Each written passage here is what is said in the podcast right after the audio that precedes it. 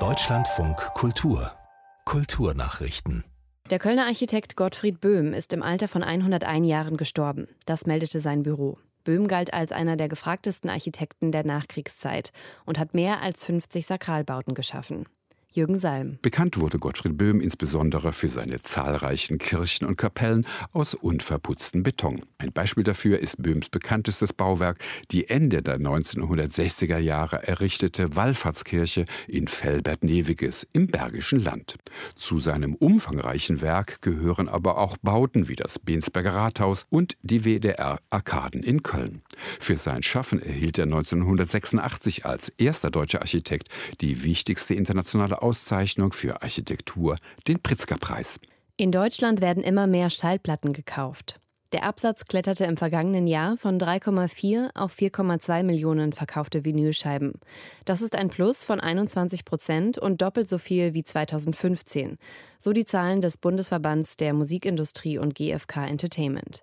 Damit sei Vinyl mittlerweile wieder das drittstärkste Format. Auf Platz 2 liegt weiterhin die CD. Mit deutlichem Abstand liegt in Verkäufen weiter das Streaming vorne. Es bildet fast zwei Drittel des Umsatzes. Die Augsburger Fuggerei eröffnet ein Museum zu ihrer 500-jährigen Geschichte. Das Museum der Geschichte und des Wohnens soll die historische Entwicklung der Anlage von den Anfängen unter dem Kaufmann Jakob Fugger bis zu ihrer Zerstörung im Zweiten Weltkrieg darstellen. Im Mittelpunkt stünden Leben und Alltag von Fuggereibewohnerinnen und Bewohnern aus fünf Jahrhunderten. Die Augsburger Fuggerei gilt als älteste Sozialsiedlung der Welt. Bewohnerinnen und Bewohner leben dort für eine symbolische Kaltmiete von 88 Cent pro Jahr. Der umstrittene Schulleiter der Berliner Ballettschule Ralf Stabel darf im Amt bleiben. Das berichtet der RBB.